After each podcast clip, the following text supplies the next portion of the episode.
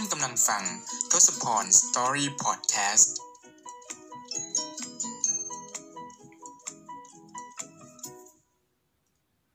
สวัสดีครับทุกคนยินดีต้อนรับเข้าสู่ทศพร Story Podcast นะครับสำหรับเอพิโซดนี้ก็เป็นเอพิโซดที่ยี่สิบแล้วนะครับทุกคนก็ถือว่าผ่านมาได้อย่างรวดเร็วมากเลยทีเดียวนะครับที่หนุ่ยได้มาพบเจอกับทุกๆคนผ่านทาง Podcast นะไม่ว่าจะเป็นช่องทางทาง YouTube ก็ดีนะครับที่จะเห็นหน้าเห็นตากันได้แล้วก็จะมีช่องทางอย่างเอ่อ Google Podcast Spotify หรือว่า Anchor นะครับก็สามารถที่จะเข้าไปรับชมรับฟังกันได้ในทุกช่องทางกันเลยทีเดียวนะครับ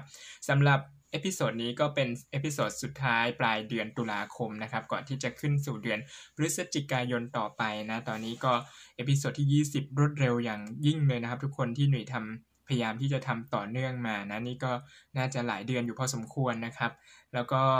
ต้องขอขอบคุณทุกๆคนนะที่เป็นกำลังใจแล้วก็ติดตามฟังพอดแคสต์หรือว่าติดตามคลิปวิดีโอต่างๆของหนุ่ยใน YouTube นะครับปัจจุบันใน YouTube ของเราก็ได้เข้าไปถึงเก้าร้อย Subscribers เรียบร้อยแล้วนะครับก็ต้องขอขอบคุณทุกๆคนมากๆนะครับที่ให้การสนับสนุนหนุ่ยนะครับแล้วก็ถ้าหากว่าท่านใดนะครับก็กำลังติดตามรับชม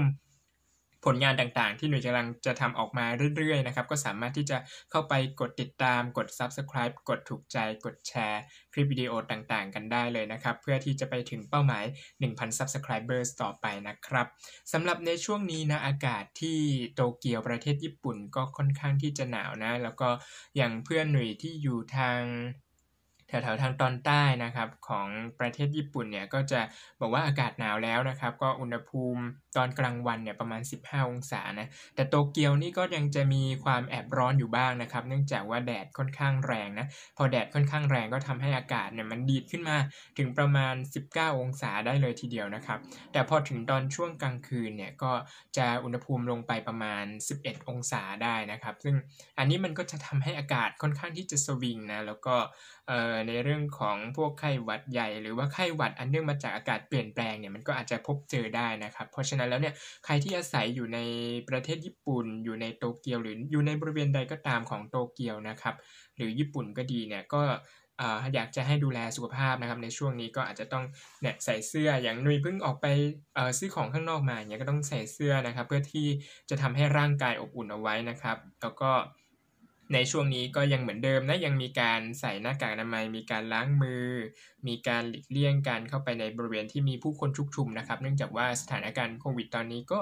ถือว่ายังไม่ค่อยดีนักนะถึงแม้ว่าในข่าวเนี่ยเขาจะไม่ได้ออกแบบคึกโคมคึกคักเหมือนสมัยเมื่อก่อนนะแต่เดี๋ยวนี้ก็ยังเรียกว่าโตเกียวนี่ก็ดีดขึ้นมาประมาณสองร้อยกว่ารายต่อวันนะครับในส่วนของ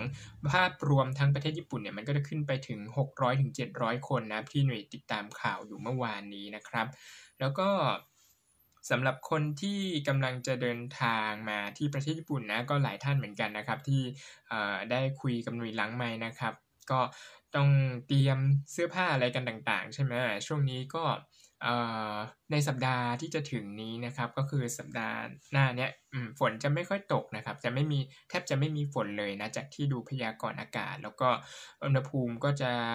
อยู่ในหลักสิบกว่าองศาอยู่นะครับประมาณนี้ยังไม่ถึงกับหนาวมากนะอากาศค่อนข้างที่จะเย็นนะสำหรับใครที่จะมาจากประเทศไทยก็อาจจะพกเสื้อกันหนาวมาสักนิดนึงนะครับหรือว่าถ้าหากว่าใครอยากจะมาช้อปปิ้งที่นี่ก็สามารถมาซื้อได้นะครับมีหลายที่มากเลยมีหลายแบรนด์มากนะครับก็สามารถที่จะมาดูคอลเลกชันแฟชั่นอะไรต่างๆในบริเวณตรงนี้กันได้นะครับแล้วก็ทางที่ดีนะครับสำหรับใครที่กำลังจะเดินทางมาแล้วก็เป็นคนไทยก็สามารถที่จะซื้อหาติดยาต่างๆนะครับที่เอ่อที่ที่จากประเทศไทยนะครับมาใช้ในประเทศญี่ปุ่นได้นะครับทั้งนี้เนี่ยเราก็สามารถที่จะโหลดลงมาได้นะแต่ว่ามันก็จะมีแค่ยาบางตัวนะบางชนิดที่เอ่ออาจจะไม่ได้รับการอนุญาตให้นำเข้าประเทศไทยนะแต่ว่าก็ส่วนใหญ่ก็จะนำเข้าได้นะลองเซิร์ชดูนะครับเพื่อนๆสามารถเซิร์ชดูได้ใน Google ว่าเอ่อยาชนิดใดที่เป็นยาต้องห้ามนำเข้าในประเทศญี่ปุ่นนะครับส่วนยาชนิดอื่นๆที่ไม่ได้มีข้อละเว้นเอาไว้ก็สามารถที่จะนำเข้ามาได้ตามปกตินะครับอย่างยาแก้หวัดที่เป็นยาสมุนไพรไทยที่หนุ่ยมักจะใช้เนี่ยก็คือเอ่อฟ้าทะลายโจรนะหนุ่ยว่าเอ่อช่วยได้มากเลยสำหรับหนุ่ยนะไม่รู้สำหรับคนอื่นๆจะเป็นอย่างไรนะครับก็ลองดูนะว่าอันไหนยาที่มันถูกกับเราอะไรอย่างเงี้ยเพราะว่าการซื้อยาในประเทศญี่ปุ่นเนี่ยค่อนข้างที่จะยากนะไปร้านขายยาเราอาจจะแบบไม่ได้ยาที่ถูกกับ ร่างกายของคนไทยเราสักเท่าไหร่นะอาจจะเป็นยาที่มีความอ่อนมากกว่าอะไรอย่างเงี้ยนะมันก็เลยทำให้อาการต่างๆเนี่ยมันไม่ได้แบบหายดีหายรวดเร็วเหมือนที่เรากินยาของที่ไทยอ่ะนะหนุ่ยคิดว่าน่าจะเป็นประมาณนั้นนะครับผมสำหรับใครที่หลายคนก็อาจจะได้ตั๋วเครื่องบินที่จะกำลังจะบินมาแล้วนะครับก็รู้สึกตื่นเต้นแทนเลยนะเพราะว่านึกถึงตัวเองสมัยก่อนที่เดินทางเข้ามาประเทศญี่ปุ่นครั้งแรกนะมันก็จะมีความงงงมีความที่เอ้ยเราจะไปยังไงดีอะไรตอนนั้นหนุ่ยก็ไม่ได้มีใครไปรับที่สนามบินด้วยนะก็ค่อนข้างที่จะหวงเหวงนิดนึงสำหรับคนตอนนี้ก็อาจจะเอ่อมันมีเรื่องโควิดเนาะเพราะฉะนั้นแล้วมันก็อาจจะมีความยุ่งยากในการเดินทางอาจจะ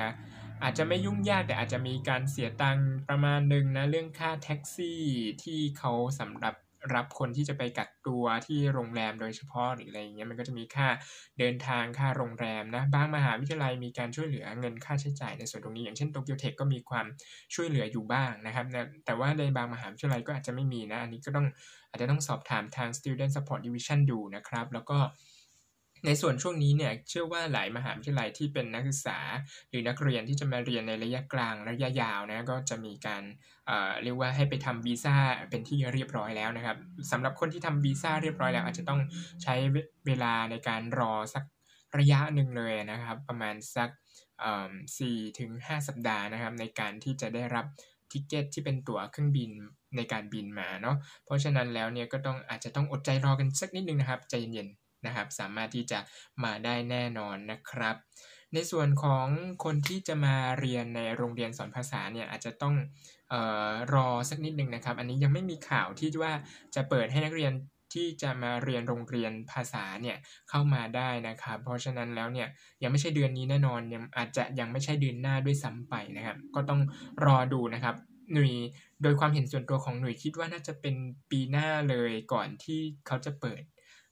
ประเทศญี่ปุ่นให้มีนักท่องเที่ยวเข้ามาได้แบบเต็มรูปแบบนะอันนี้ต้องติดตามข่าวดูกันสักนิดนึงนะครับทุกคน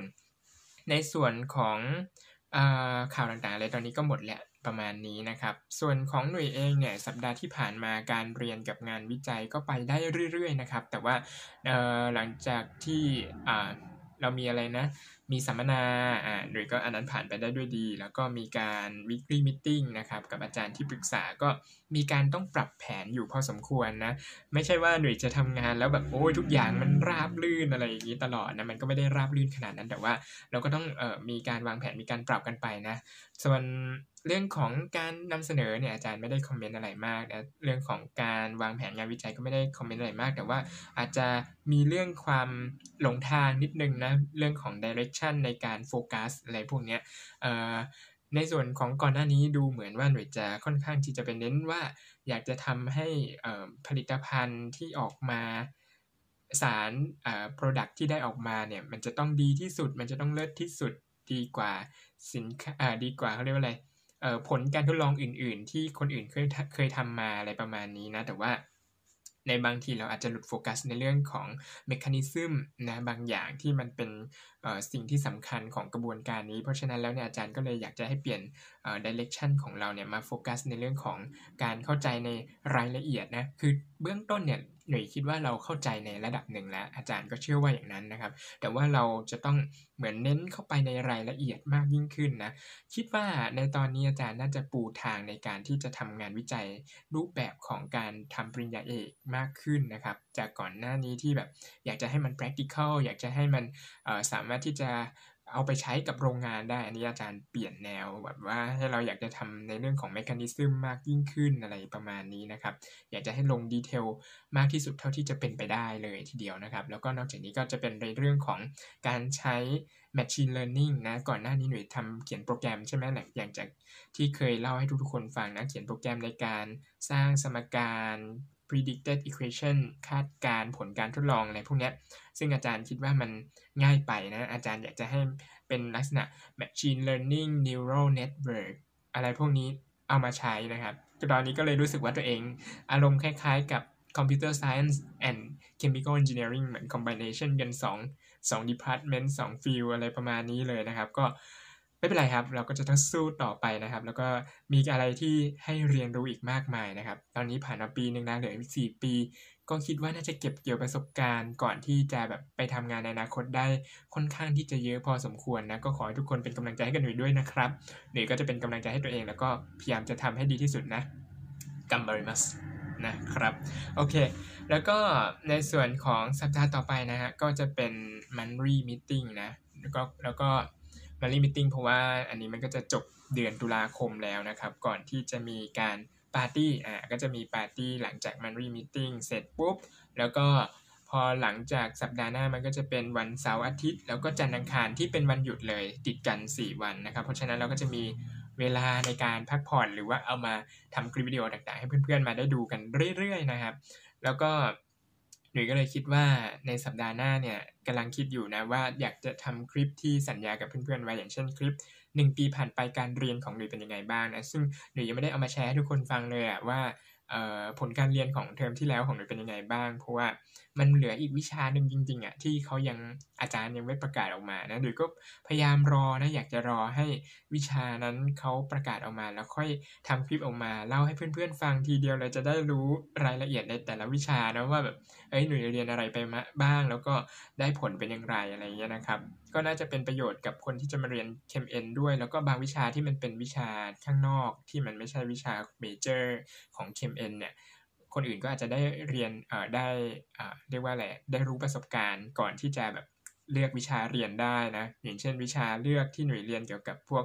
เอ่อภาษาญี่ปุ่นก็ดีนะหรือว่าจะเป็นวัฒนธรรมญี่ปุ่นก็ดีนะหรือว่าเป็นวิชาอื่นๆอะไรก็แล้วแต่นะก็สามารถที่จะ follow กันตามได้นะวิชาไหนที่หน่วยคิดว่าดีหน่วยก็จะแชร์โมเมนต์แชร์มุมมองต่างๆออกมานะวิชาไหนที่หน่วยคิดว่าหลีกเลี่ยงดีกว่านะก็เพื่อนๆก็อาจจะได้เห็นที่หนุ่ยแชร์ประสบการณ์ให้ทุกๆคนได้ฟังกันแล้วกันนะครับสำหรับเอพิโซดนี้ก็น่าจะประมาณนี้นะไม่ได้มีเรื่องเล่าอะไรมากมายนะครับแต่ว่าก็คิดว่าน่าจะได้สาระได้แนวทางแล้วก็ได้เป็นการบันทึกนะครับประสบการณ์ของหนุ่ยไปในตัวนะในสัปดาห์นี้นะครับก็ต้องขอย้ำกันอีกครั้งหนึ่งนะครับก็ต้องขอขอบคุณทุกคนที่ติดตามนะครับไม่ว่าจะเป็นช่องทางไหนก็ดีนะครับไม่ว่าจะเป็นช่องทาง Google Podcast Spotifyแล้วก็ Anchor Podcast นะครับรวมถึงโดยเฉพาะอย่างยิ่งใน YouTube นะครับตอนนี้ก็ที่ผู้ติดตามถึงเก้าร้อย Subscriber แล้วนะครับแล้วก็เหลืออีกประมาณไม่ถึงหนึ่งร้อยคนแล้วนะครับก็จะไปถึง หนึ่งพัน Subscribers ก็ถ้าหากว่าใครอยากจะสนับสนุนหนุ่ยนะครับให้ทำคลิปวิดีโอให้ทำ Podcast ดีๆต่อไปก็สามารถที่จะเข้าไปกด Subscribe กันได้เลยนะครับแล้วก็อ่าแล้วก็ต้องขอขอบคุณอีกหลายๆคนเลยนะครับที่ได้มาอาจจะมาสอบถามข้อมูลกับหนุ่ยก็ดีนะหนุ่ยก็จะได้แบบหาข้อมูลความรู้อะไรต่างๆมาแชร์กับในพอดแคสต์หรือในคลิปวิดีโอต่างๆรวมถึงใครที่มีประสบการณ์อยู่แล้วมาแชร์ประสบการณ์กับหนุ่ยหนุ่ยก็สามารถที่จะมาบอกเล่าหรือว่าเอามาเล่าต่อเอามาตอบคำถามกับเพื่อนๆที่มีข้อสงสัยในส่วนตรงนี้ได้ก็ต้องขอขอบคุณทุกคนที่ร่วมสร้างคอมมูนิตี้ดีๆสร้างสังคมดีๆในการแชร์บอกเล่ากันต่อแบบนี้ต่อๆไปนะครับก็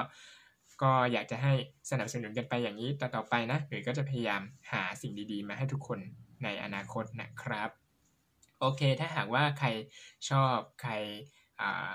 ถูกใจนะครับก็ฝากกดไลค์กดแชร์กด Subscribe กันด้วยในทุกๆช่องทางที่ท่านได้ฟังเลยนะครับแล้วพบกันใหม่ในเอพิโซดหน้านะครับสำหรับเอพิโซดนี้ลาไปก่อนสวัสดีครับ